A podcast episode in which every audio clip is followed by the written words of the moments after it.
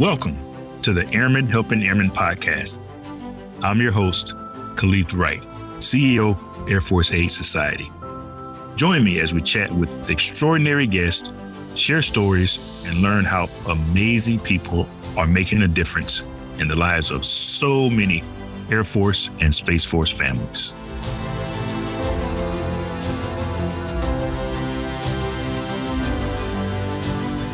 Well, good morning, ladies and gentlemen, and welcome to a, another edition of our Airmen Helping Airmen podcast. I'm Khalid, your CEO for Air Force Aid Society, and today, as always, we have a very special guest with us. Her name is Kara Taylor. Now, I want to take a second to tell you about Kara and the great work that she's been doing. So, she is a licensed clinical social worker and a life coach. I like that. And what separates Kara from most life coaches is her extensive background in helping people make successful behavioral changes that can last a lifetime. She is a soon to be author. We have that in common. I'm also a soon to be author. She is an expert on transition coaching for military members who are separating or retiring from military service.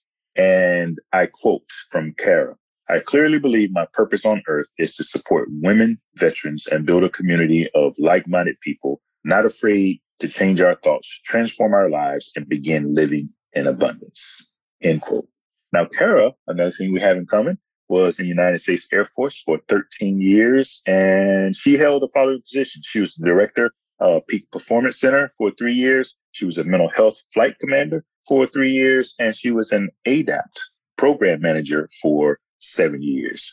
And she left the Air Force just last year in 2021, where she successfully transitioned to business ownership. Kara Taylor Coaching. We'll talk a little bit more about her coaching business, but she holds a bachelor's degree and a master's of social work. And you can find her on all the social links to include LinkedIn, Instagram, Facebook, and YouTube. Ladies and gentlemen, this is Kara Taylor. Kara, welcome to the show. Thank you so much for that warm introduction. And I'm really excited to be here today. Yeah, yeah. Thanks again for joining us. You have a really interesting and unique background to include your military service, United States Air Force. So tell us what made you join the Air Force and a little bit about your career. How did you enjoy it? And then maybe we can transition into what made you get out of the Air Force. Okay, perfect. So I joined the Air Force in 2008, and I was really at a point in my life as a social worker. When you're working in nonprofit companies, you're not really making a lot of money, and making $30,000 with a master's degree got harder and harder the longer I tried to do it. And I felt kind of pigeonholed in my career and quite honestly, my love life. And so one day I got an advertisement from monster.com, if you remember them, and it said a licensed clinical social worker for the United States Air Force. Like, this is the time for me to go explore some new opportunities and, of course, serve our country.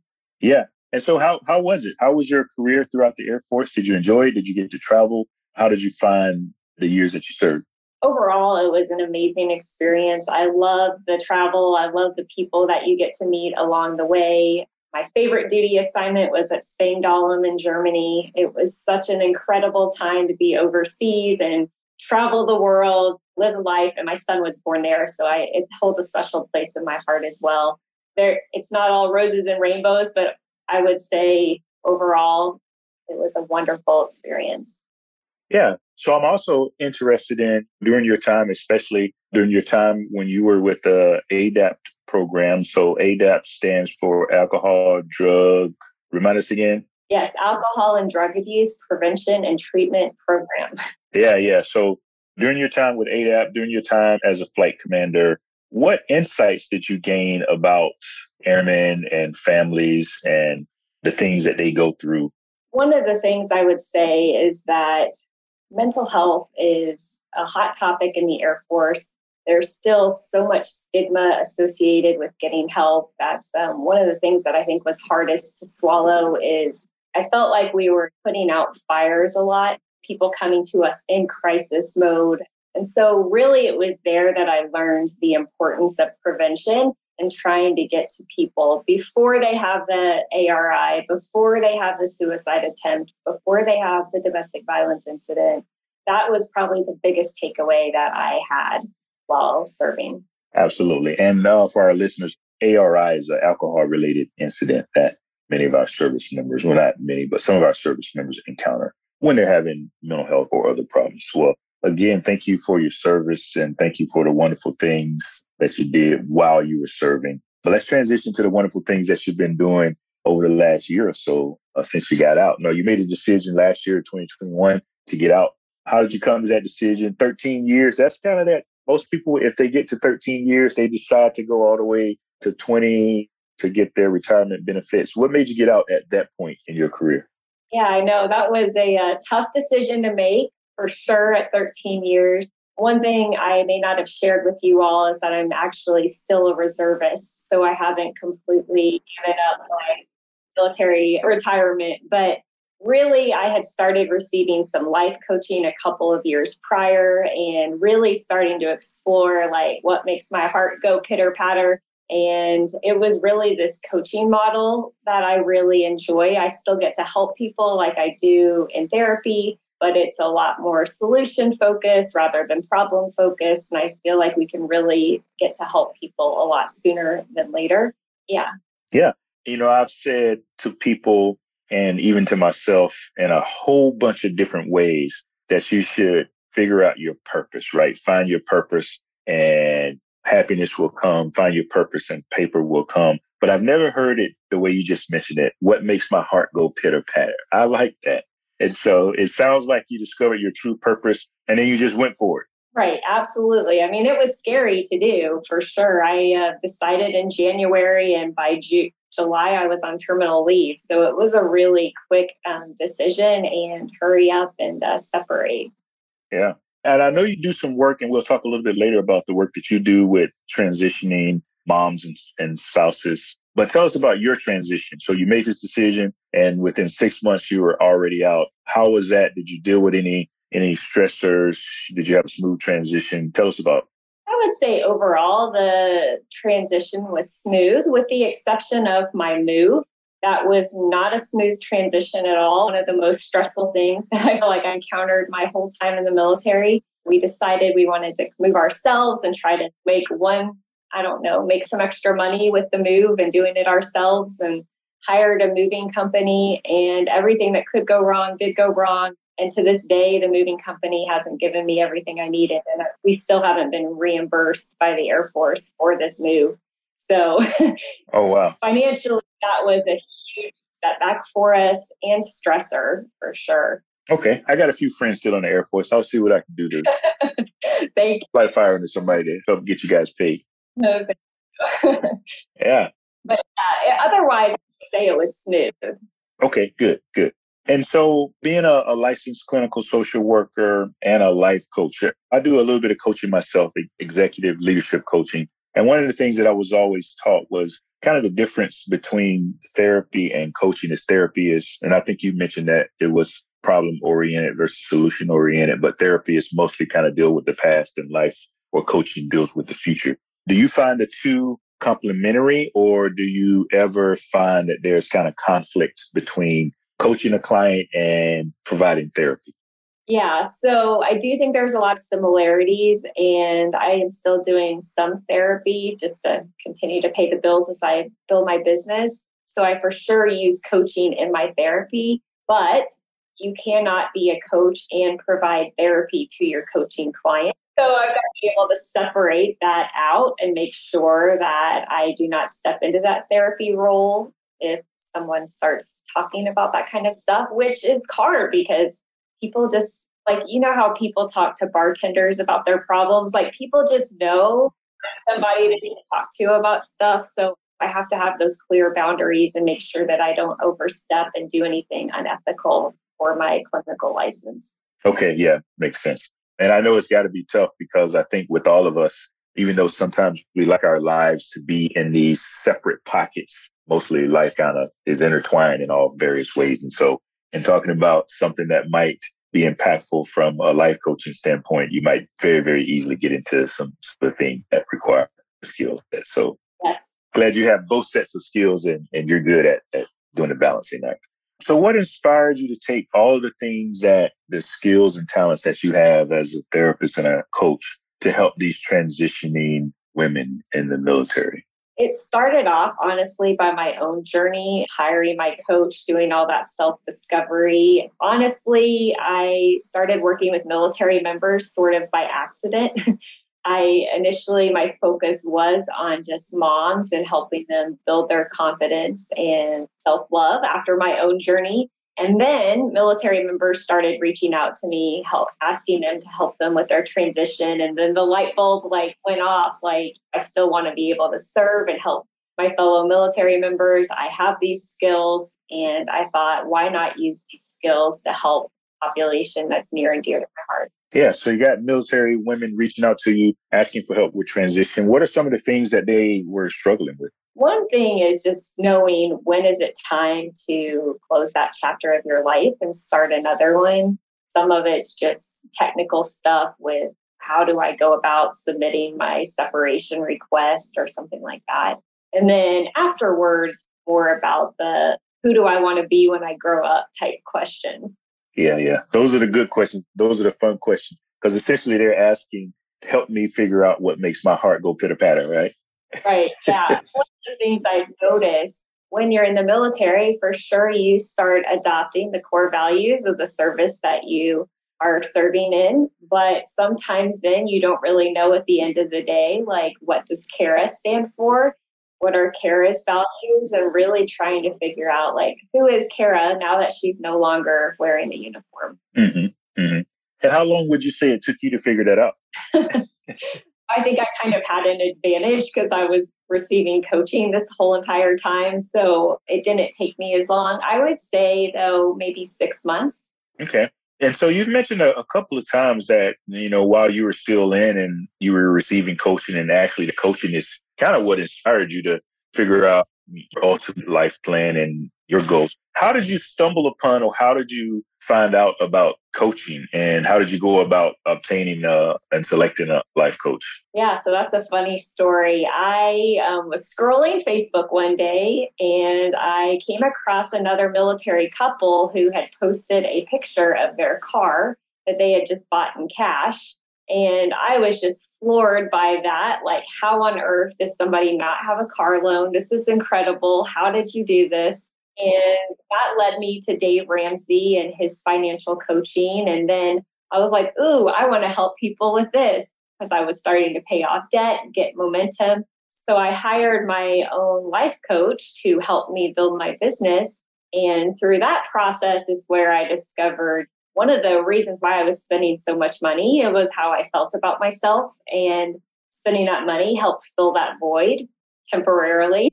And as I discovered what it meant to love myself, like my whole world just completely transformed at that point in time. Yeah. So you sought out a coach based on some of the experiences that, that you had. What would you say to the people in the audience who might be looking for or want to have a life coach? What are some of the qualities and characteristics that you might recommend? I imagine that, like leadership coaching, there's tons and tons of life coaches out there. What's the best resources and what type of things should you look for in a coach? I think one thing is just making sure you're gelling, your personalities match, because you're going to have somebody who's helping you through this major transition in your life and helping you reach your goals. So, for sure, you want to feel connected to that individual. I think it's important also to take a look at their experience and their background and how is it that they are the can best help you. They're the best fit. Yeah. I would also maybe add that figuring out whether it's credibility and probably trust is a big thing too, right? Because I think like any coach, a sports coach, a life coach, a leadership coach, part of their responsibility is to provide you some insights on some things that you might not want to hear, some things that you might not not like. And so you want to be able to trust that person that they have your best interest in mind when they're trying to get you to go through exercises and do things that you may not want to do. Yeah, and I think that brings up another point knowing what type of coaching you want. Do you want someone who's really going to push you? Do you want someone who's going to be a little bit less intense? I think that's important to know what it is you're looking for and that you find a coach that matches that need. Yeah. So, which one of those coaches are you? I like to, I mean, I will give people what they want for sure, but I do tend to gravitate towards pushing people. Okay. Yeah. yeah. I need that. I might have to call you later. yeah. Become my life coach. Yeah. Good, good. so tell us about when you use the term ultimate life plan, what does that mean? So I developed a five pillar system, but ultimately, the ultimate life plan is about helping people reach their goals and dreams, living that life that they always dreamed of, having that freedom, fulfillment, abundance. The five pillars that I created for this program are to work on habits and mindset, building your tribe and building that social connectedness, also discovering your passion. So that goes in line with who is it that I want to be when I grow up and then ultimately having that self love and confidence where you can go out and do all the things that you want to do and not have fear paralyze you. Okay. And how would you recommend someone or what are the keys to creating this ultimate life plan? Particularly for moms or transitioning women, you're part of the audience that you typically work with. I mean, I think one of the most important things someone can do is be open to feedback that is going to be a huge part of the process and really motivated to go after their goals. If you're not really motivated, there's not much a coach is going to be able to help you do. So I think that that's a critical component. Those that would be the biggest thing I would say. Yeah. So what would you say to the person that you're coaching that just doesn't feel motivated, right? How would they go about developing this life plan if they just don't have the motivation for whatever reason. You've probably seen this in, in lots of people in, in your social work and your coaching. I think one thing I would want to differentiate, and this is the mental health provider in me, is the lack of motivation due to some kind of depression. And perhaps that depression should be treated first.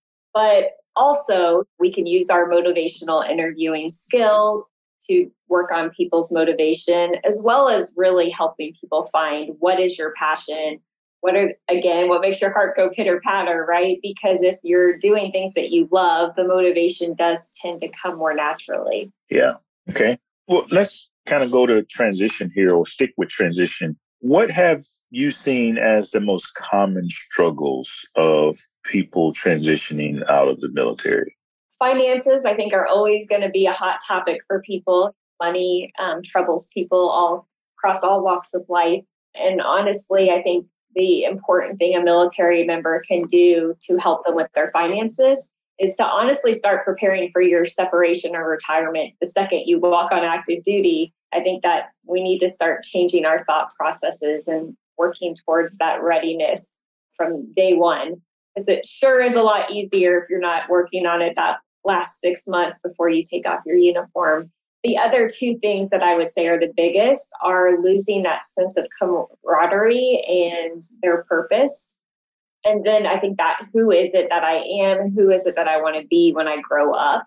I've seen a lot of people struggle with that, particularly for folks that came in when they were 17, 18 years old, and the military is all that they knew. I mean, I was 28, so I was sort of already on an established path. Who is it now that I don't have this uniform? Yeah, I don't do any official transition coaching, but I have a lot of friends and colleagues that I talk to and help through transition. And one of the things that I think is most prevalent, and it's centered around really all of these, but kind of what stands out to me the most is fear. And you mentioned something that people say to me all the time. Hey, the military is all I've ever known. It's all I've done my entire adult life. And sometimes they flat out say, Hey, I'm, I'm afraid I don't quite know if I'm, I can make it out here. But other times it's kind of hidden and you, as certainly a skilled person like yourself would be able to see it and pull it out and help them address it. But I think fear plays a huge part in transition along with these other things. Cause I hear the thing that you mentioned too, uh, miss the camaraderie, certainly finances play a big role. And some of that is kind of tied to the fear piece, right? People not knowing if they can get a job, making the money that they think they can. And, right. and you would not believe how many friends I have that retire after 30 plus years and say, you know, I don't know who I want to be when I get out of the military. Right. When I grow up, right? Even if I'm an older adult, I still don't know who, what's the next chapter of my life going to look like. Yeah. Yeah. And going back to your fear statement. We all have that fear inside of us. And then, you know, what sets apart high performers is they have the fear and they go after the thing anyway. So that's one thing I incorporate in my coaching is going after the fear, even if it scares, you know, the living bejesus out of you. yeah. How about maybe one of the things that could help ease the fear is finding community after transition. One of the things that I think is great about the military is this level of camaraderie. Maybe not in all places, but in general, I think there's a high level of camaraderie and fellowship when you're in the military. You always are surrounded by people, sometimes people who care about you, sometimes not. But how can people, particularly women who are transitioning out of the military, find that sense of community outside of the walls of military environments? So, one thing that I did not pay much attention to when I was transitioning out and at TAP classes, they you getting a free premium LinkedIn account for one year. It's an amazing thing. I didn't really realize the power of LinkedIn for the veteran community until I really started exploring it. I had been looking at Facebook and different Facebook groups, and I didn't really find what I was looking for. The things that people were talking about in those groups were not things that I was really relating to. And then I go into LinkedIn and I'm like, this is where the transitioning military members and veterans are hanging out because they're looking for a job. And there's so many wonderful veteran organizations that I wouldn't have known about had I not stepped into LinkedIn. So to me, that's like one of the most wonderful places to find that network of like minded people, men, women, all together. Yeah, absolutely. I, I think LinkedIn is a great resource. I've made lots of connections and developed some business partners and connected with people very similar to like in your case that have needed help with transition and, and other things. So if you listen, make sure that whether you're in and it's certainly if you're transitioning, really a couple of two, three years before you transition, get a, a LinkedIn account. It'll be well worth it. Yeah. For those people who are listening today, Kara, who are in the midst of transition, what advice would you have for them? Going piggybacking on what we just talked about, really that's building that sense of community, I think is important because once you take off the uniform, there is this period of time where you feel really alone.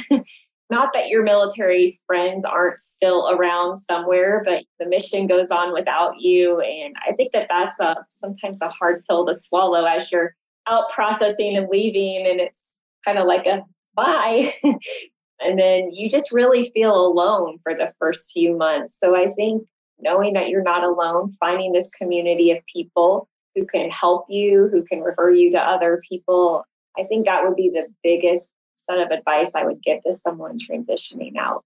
Okay. And maybe even, so I understand that on Women's Veterans Day, which I believe is the 12th of June, you're hosting a group coaching, uh, transition group coaching event.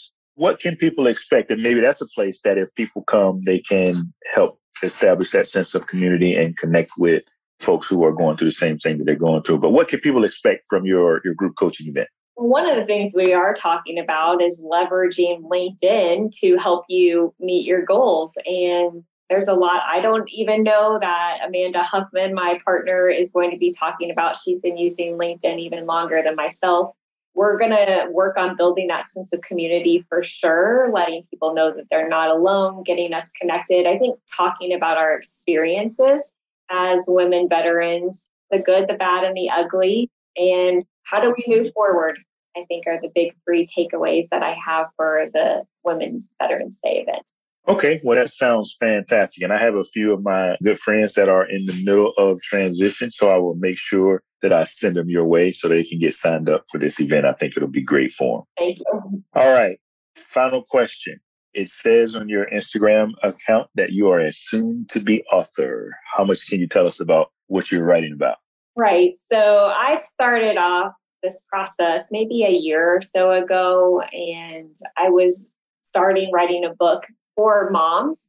And now I have decided as I transition to working with military members, I am switching what I'm writing about to talk about my military experiences and how I created my own ultimate life plan and using giving people those that, those skills those steps that I took so that they are interested in following a similar path and they can do so. Okay, sounds like a plan. And when do you think we'll be able to get a copy of this book? I am hoping in the next six months.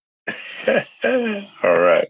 Well, hey, good luck with the book, and I can't wait to read it. I can't wait to hear about all the great things that you continue to do from some of my friends that I'm going to recommend to you. Hopefully, maybe you get some clients, and certainly I think you'll get a few of them in your event that will occur next week. So, any last thoughts for our audience about transition, about coaching, or anything? One resource I didn't mention that I think is good for transitioning military members is YouTube.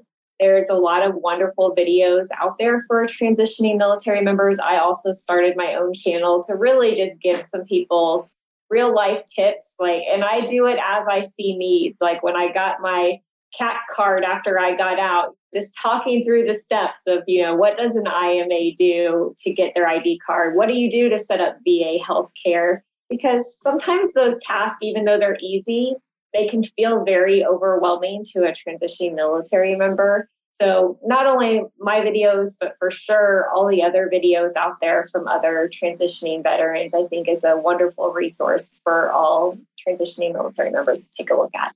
Right, that's really good advice. I think I've learned everything that I know how to do in the last 10 years from YouTube and, and the last year from TikTok. So, uh, really, really good advice. Well, Kara, thank you once again for joining us today. And thank you, more importantly, for the wonderful work that you're doing in this mental health and life coaching space.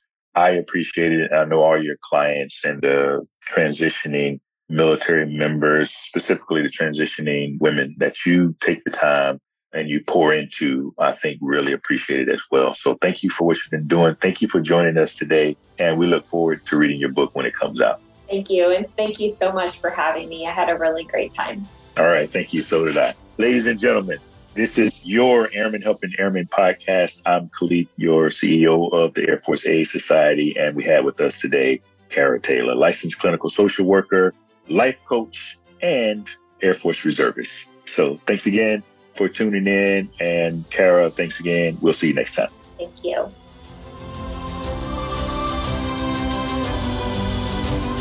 Thank you for listening to today's episode of Airmen Helping Airmen, brought to you by the Air Force Aid Society. To find out more about how we make a difference, visit afas.org. And then be sure to search for Airmen Helping in Apple Podcasts, Google Podcasts, Spotify, or anywhere else podcasts are found and click subscribe so you don't miss any future episodes. On behalf of everyone at the Air Force Aid Society, thanks for listening and join us on social media.